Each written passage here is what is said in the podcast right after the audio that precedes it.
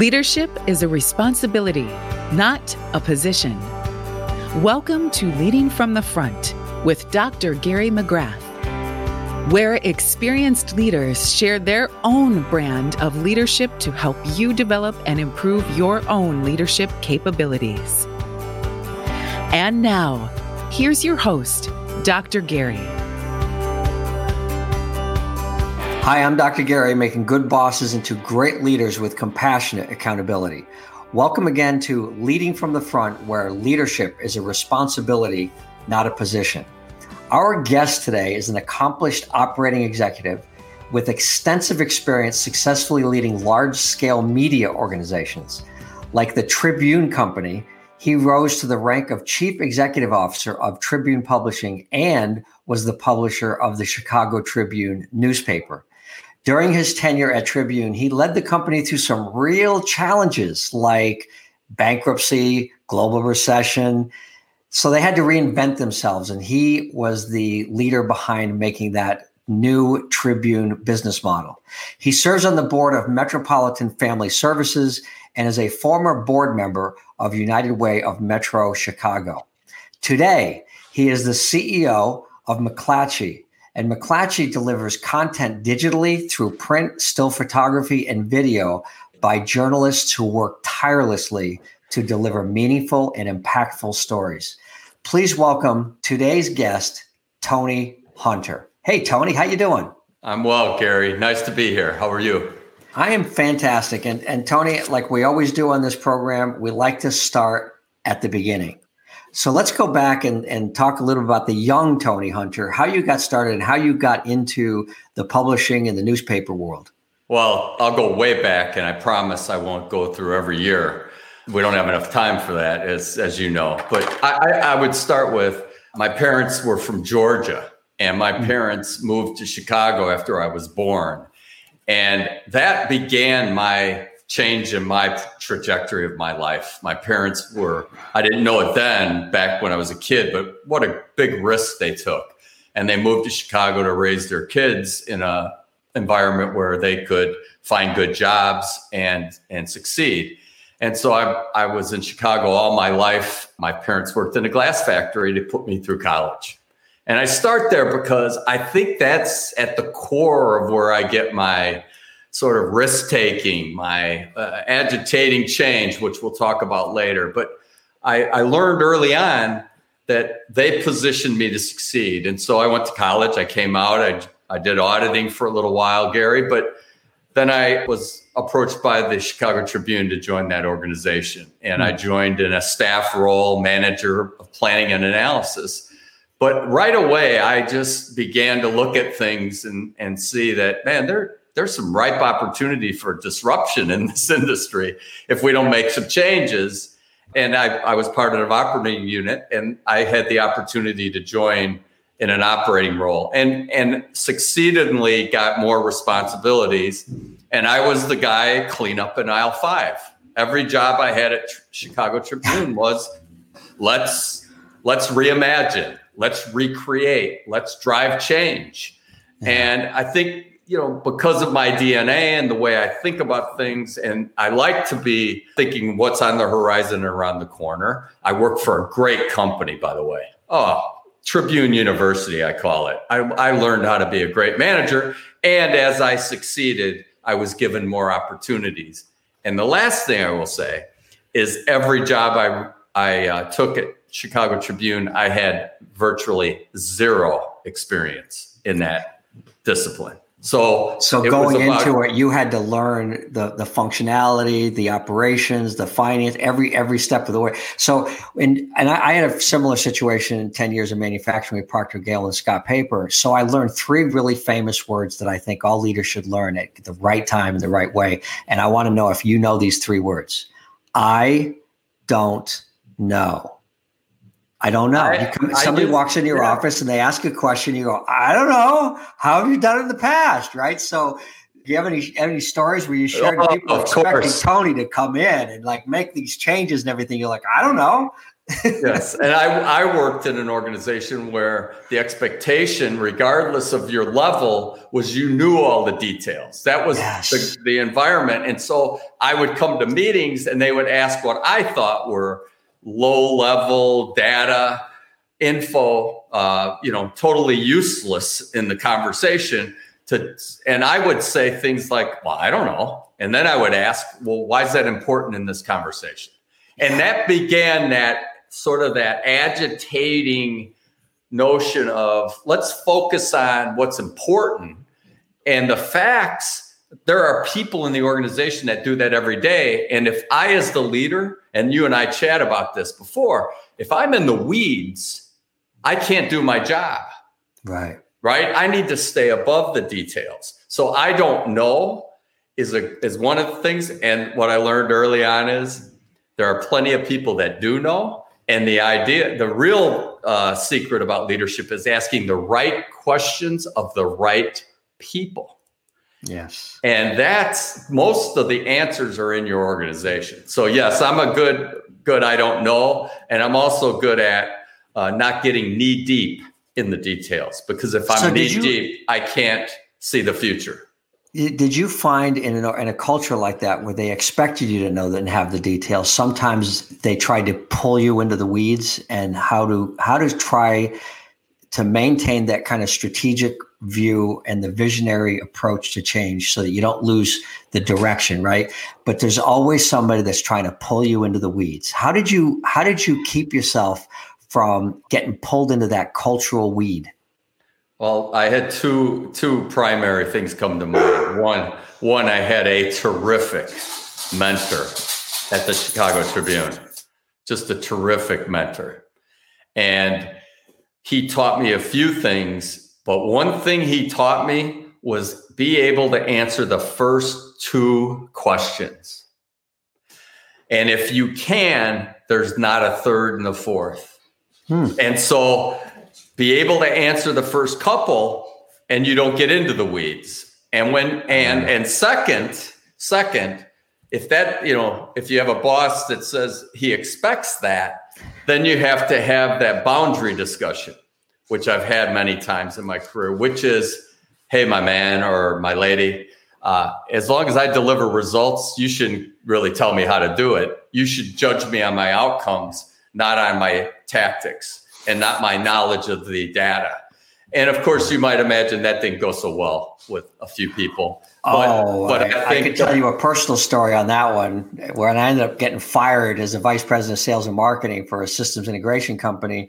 And what the owner said to me was, Well, you don't have all the details of what's going on around here.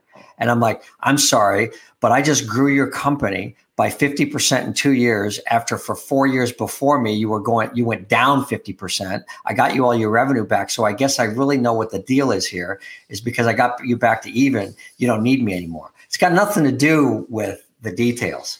Right. and but still those perceptions are there where people expect a certain type of person within a certain culture and when you're in there as an agitator trying to change that, you had to you had to face an awful lot of resistance with some of this stuff.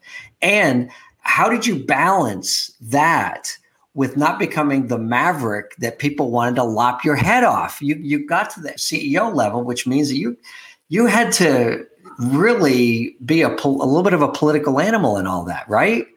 Well, I think I think you. Um, I, I went to get my MBA and I had a CPA, and accounting, business economics degree. I and and everybody said go to finance, and the, the best decision I made was I went for leadership and org development. Ah, yes. And at that moment, I had already got the urge that this is what I wanted to do when I grew up, so to speak.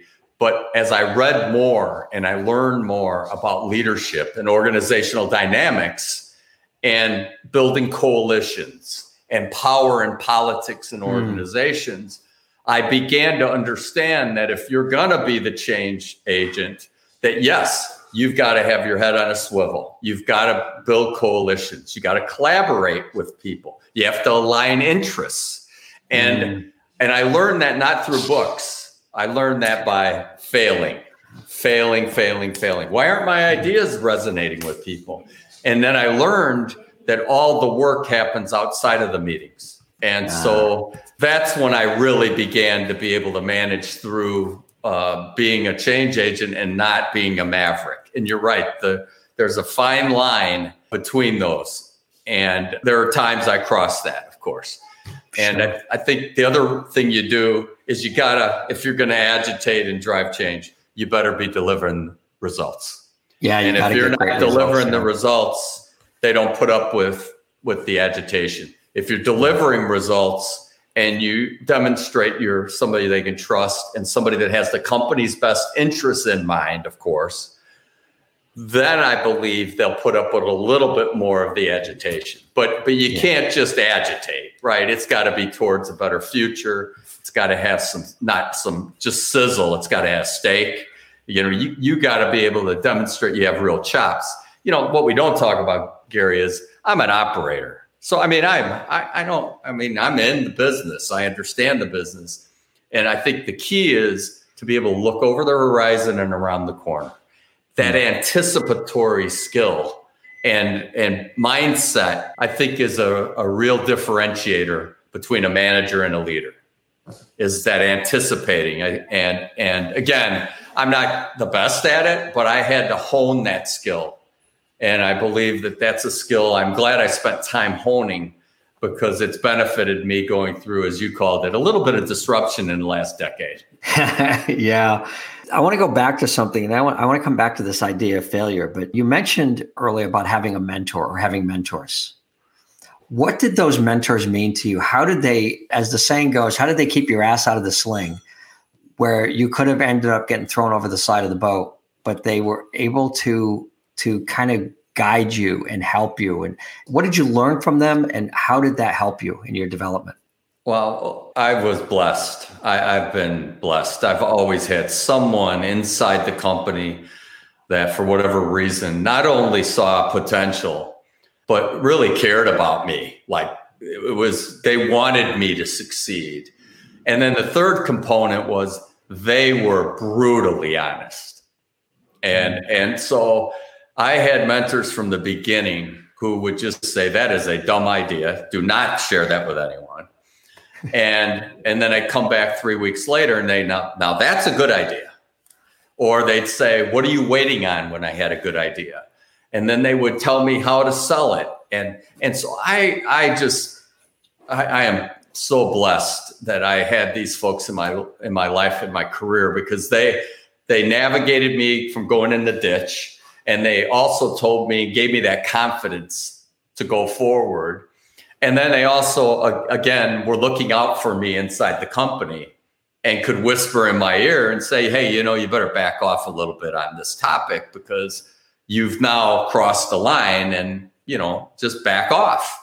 Yeah. And and so I think somebody that you you trust that will be honest and has your best interests in mind, if you come to that with an open mind and heart, these kind of folks can just share 10 years of experience. And the last thing I learned from uh, my favorite mentor is he taught me how to boil everything down to risk reward. And I don't mean that in a simplified way. I mean how to boil the an ocean down to, you know, just a quick look, risk reward. And he would do it in the minute in a meeting. And I, I just was marveled at how he could take complexity and then say, well, why would you do that? The risks far outside. And people would have just spent an hour explaining why it was a great idea. And he could boil it down to that. And I use it to this day. I watched, I learned, I taught myself. And if I have one thing that I thank him for, is the ability to really get it down to that kind of a simple method.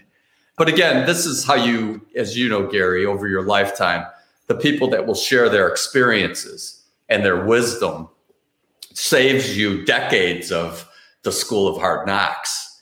Yeah. And so finding that right person, I liked inside the company, I liked inside the industry, and a third, an expert outside the company. I like that triangle of surrounding yourself with that kind of a support system so that you can go to them for different things. I've always, I, I, t- I was taught that by a former boss. And uh, to this day, I try to do that. Well, and and you have to be able to, you know, it's a strange. I I talk about this oxymoron of great leadership is having confident doubt. You have to be confident in yourself, but enough doubt so that you'll listen, and you know, and have that humility to listen. And what you're talking about is from an early stage is to be able to hear the message, you know, with this brutal honesty, as uh, they talk about in the book, you know, radical candor. Right? It's just like right in your face but you started off by saying these were people that cared about me.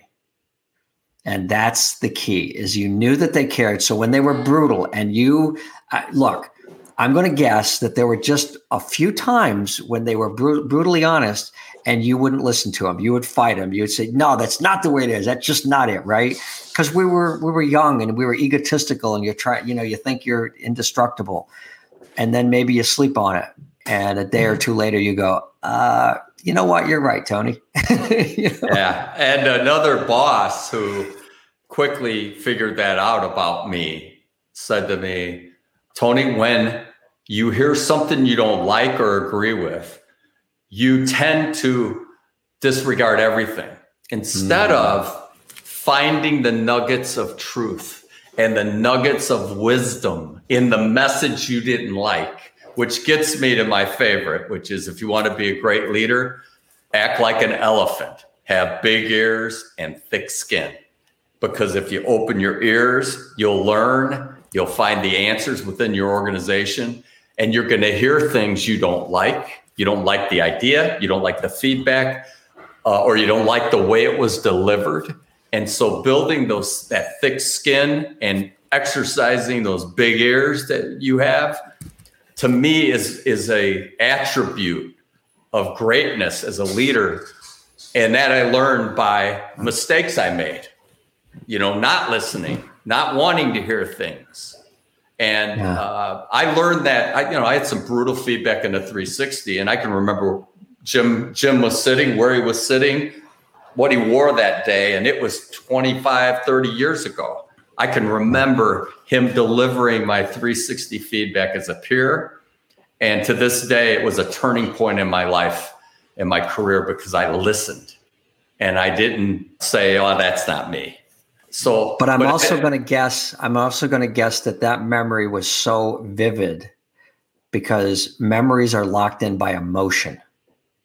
So there had to be a very strong emotional response to the information that you were receiving at that moment and Dev- you, devastating. You were word. just devastated, right? Probably yep. embarrassed. Yep, embarrassed, devastated, ashamed. Yes. Um, you know, how dare I have that impact on people? My intensity was coming across as anger. My uh, focus was as go away. I was in meet. I'm, you know, this is brutal, right? Uh, the bubble above my head in a meeting would say, Gary, that was a dumb idea. Yeah. All these body languages, this EQ, all these things as a young leader, a director level, which is getting you ready, of course, to be an executive. And I was devastated. Yeah. Devastated. I can, I can remember in our, one of our leadership boot camps, uh, we do a, a, a, mindset exercise. We had a high level v, VP in it. We were talking about some of this stuff in this exercise when we were done, Tony, you would have been proud of him because this is a you know, his construction is kind of a hard head. He he jumped out of his chair and with tears in his eyes, he said to the to this whole group, I have been treating people poorly. I realized at this moment that my mindset and the way I saw these people is was inaccurate. I am so ashamed of the way I've been behaving that I'm going to stand in front of all of you today and I'm going to tell you I am going to change. I want to make a difference, and this is not going to happen again. And it was, you know, I almost almost brings tears to my eyes today just thinking about it because when we have that realization, you have you have taken a huge step towards being more human as a leader. That was inflection point number two in my career.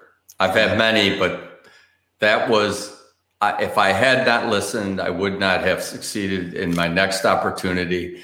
And I made change, but again, to your point, it was a visceral reaction and one that I immediately made changes. And frankly, it immediately changed everything. It was just a matter of someone had the courage and cared enough to to be honest with me. And that was again another opportunity to grow as a leader. And my guess, my guess is, is just like this person I'm talking about, and listening to you tell that story. My guess is that in that moment, once you get past the ego of it and it hits your heart, you said to yourself, "OMG, this is not the Tony I want to be." Yeah. Of course. It's the opposite of what you wanted that you thought yeah. you were doing. You thought your intensity was demonstrating that you were folk, you know, you were intense about passionate, right? Right, yeah. right. But then you're not then you're not on the other side of the camera, right? You're not on the other side watching and your your body language and all of this. And that that to me is this EQ that we talk about. And and I think as you get up get to a certain level, you need to start developing that. You realize IQ most of the time isn't just equal. Like there, you know, everybody's smart enough is like what I say, yeah. but this is EQ and this continuous improvement.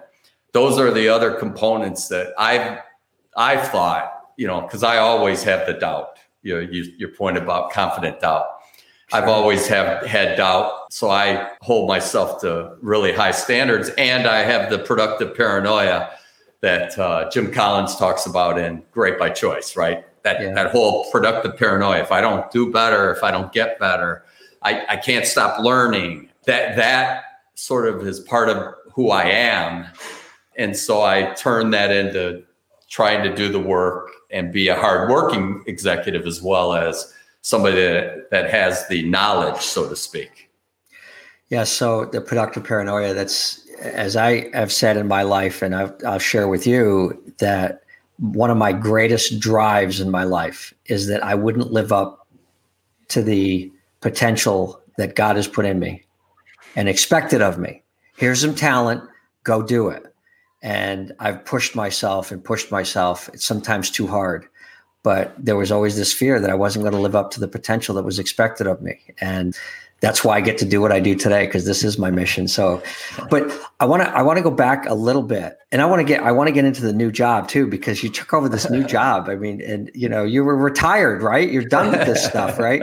And uh, you, you've had these failures, you've had these successes. You talk about that, but then all of a sudden you decide to to start this new thing. I mean, what's what's going on, Tony? You bored? Well, uh, you're right, Gary. I was doing some advisory work.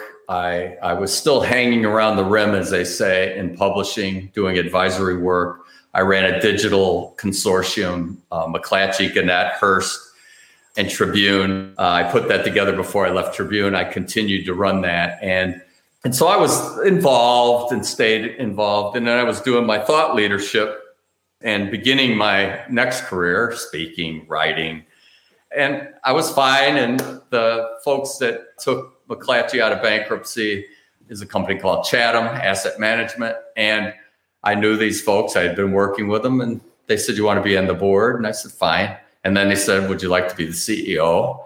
And McClatchy checked a few boxes for me. Number one, uh, iconic. It's an iconic publishing company.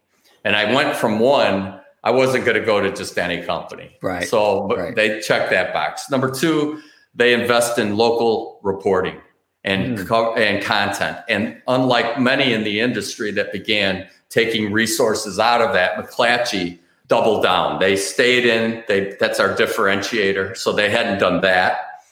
And then third, I wanted to join an organization that was willing to really dramatically change the business model. Not just talk about it, but they wanted that. And so those things aligned for me. And frankly, the pandemic and remote work, since I'm in Boca and Sacramento is where McClatchy is headquartered. The, you know, I call breakthrough moments when circumstances, opportunity, and preparedness collide, right? Yeah. And so for me, this this was ideal. And it was also with a company of really highly talented and collegial right? Professional, collegial people that I had known over the years. And I said, hey, this this is perfect for me because I get my chance to be the top person and be able to make meaningful change so that our mission, which has never been more important. can continue providing that local, independent, objective reporting. And in the era of what we've got in polarized news outlets, in many cases, I don't know what you, I don't know what you're talking about, Tony. Yeah, I know you don't, Gary. None of us do. Um, I think it's more important than ever that publishing sur- not only survive but thrive in the digital world. So you know, it's a long-winded answer, but there's no. It's not simple, but it all those factors you know, got, you know, I make decisions through my head, my heart, and my gut. If it goes through all three, I'm all in. And this one, with the mission in my heart, I could see the future and understand. And my gut just felt good. This was a good opportunity to extend the mission, create a business model that's sustainable. And uh, I'm having a ball. My colleagues are terrific. We're doing a lot of interesting things, and I haven't looked back. that's that's really great. So there's nothing like being able to uh, continue to add value at something you love to do. I mean, it's just it's just it's everything. It just means everything. So that's awesome. So let's let's wrap up with the final question I always like to ask Tony. That's a tough question. If you could write yourself a letter to Tony 30 years ago, what would you tell yourself? What would you suggest you do as a younger man on this journey of life? Well, I've touched on some of this, I, I think, throughout, but I, i've got a short list here of things that I would say, boy, I wish I would have known these things earlier. Don't we all? Yes. First, to imagine the possibilities, right? Instead of all your life, people want to put you in a box. They want to label you. They want to control you. They want you to be this way. And I, I, I would, as I was when I was younger, and and that was impacting me. I wish I would have known. Just imagine the possibilities. If you aim high and you do mm-hmm. what you think is right, embrace your entire self, Gary. Meaning, know your weaknesses, know your tendencies and then embrace it, own it. You're not going to change. And then spend the rest of your life compensating for that and building buffers and other mental techniques to help address those. But embrace who you are. Don't fake yeah. it. You are who you are. Trust your instincts. I kind of hit that already, you know. Yep. If your head and your heart are there and your gut's saying go with it, man, go. You know, don't overanalyze, get to work.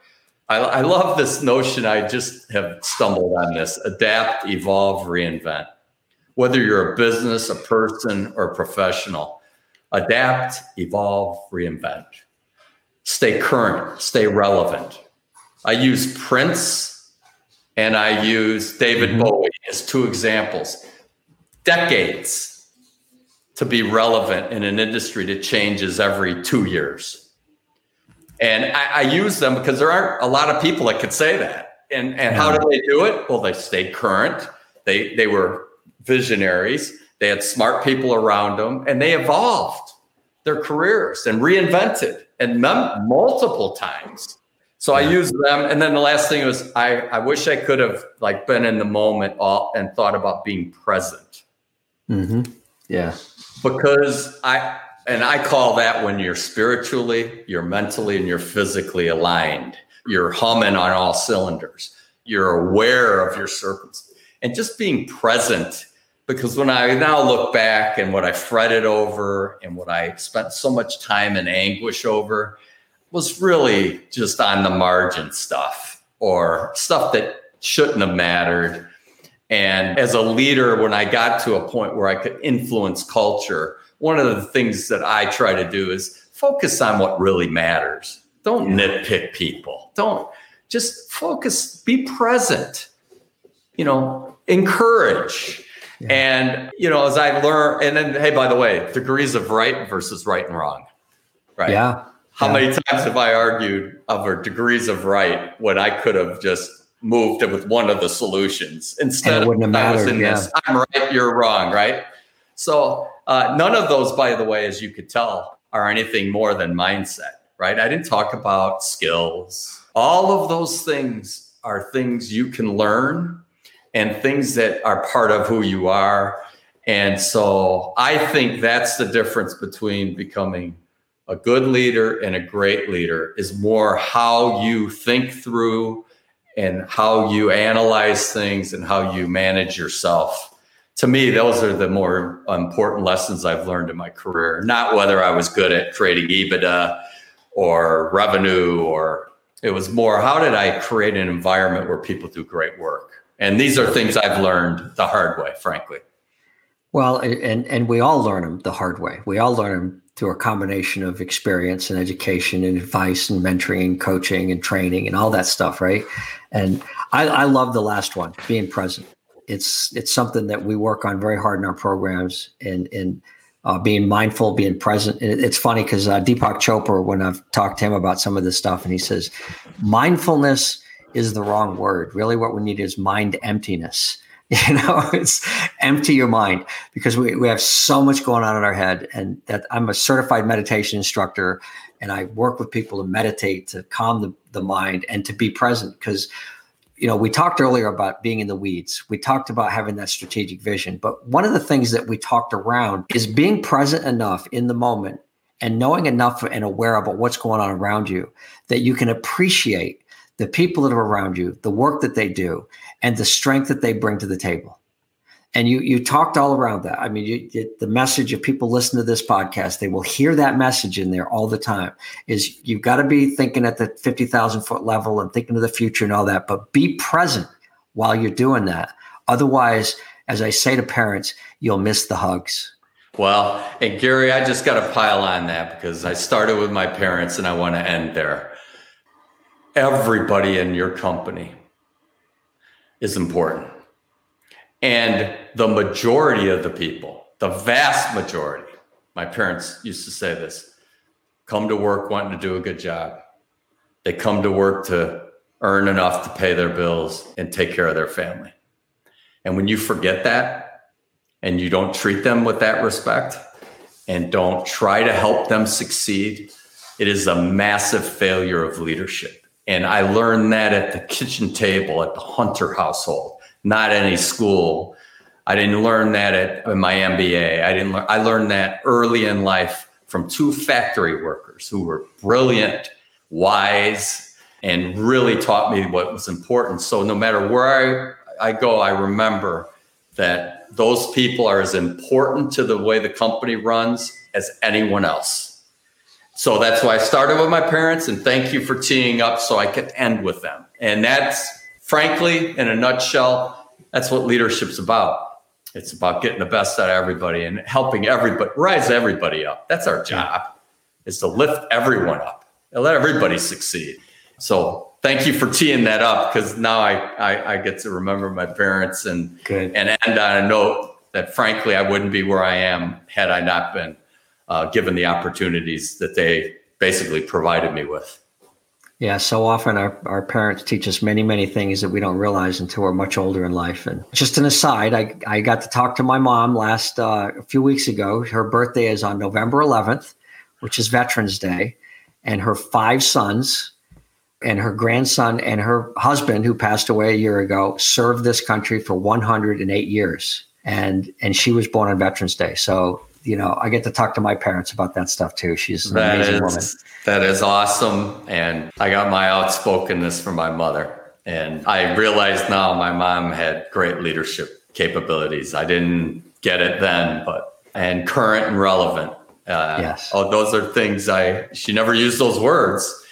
Hey, Gary, I think this is on the eve of Thanksgiving. You know, as we talk, that's that's terrific. It warms my heart. Good for your family. Thank you to you and your family because I think it's it's a good reminder of the people that are doing that kind of work for all of us and serving our country. So that brings a big smile to my face. Thanks.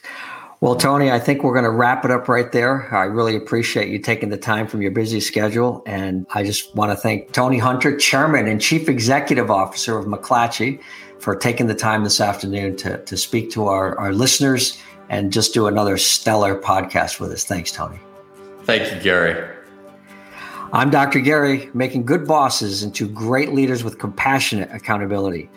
Thank you again for listening to Leading from the Front, where leadership is a responsibility, not a position. Take care and be well. Thanks for being with us on Leading from the Front with Dr. Gary McGrath. Remember to subscribe to this podcast on Apple or wherever you get your podcasts. For more information about the work Dr. Gary is doing, visit statarius.com. S T A T A R I U S.com. Music for Leading from the Front is provided by Peter Katz.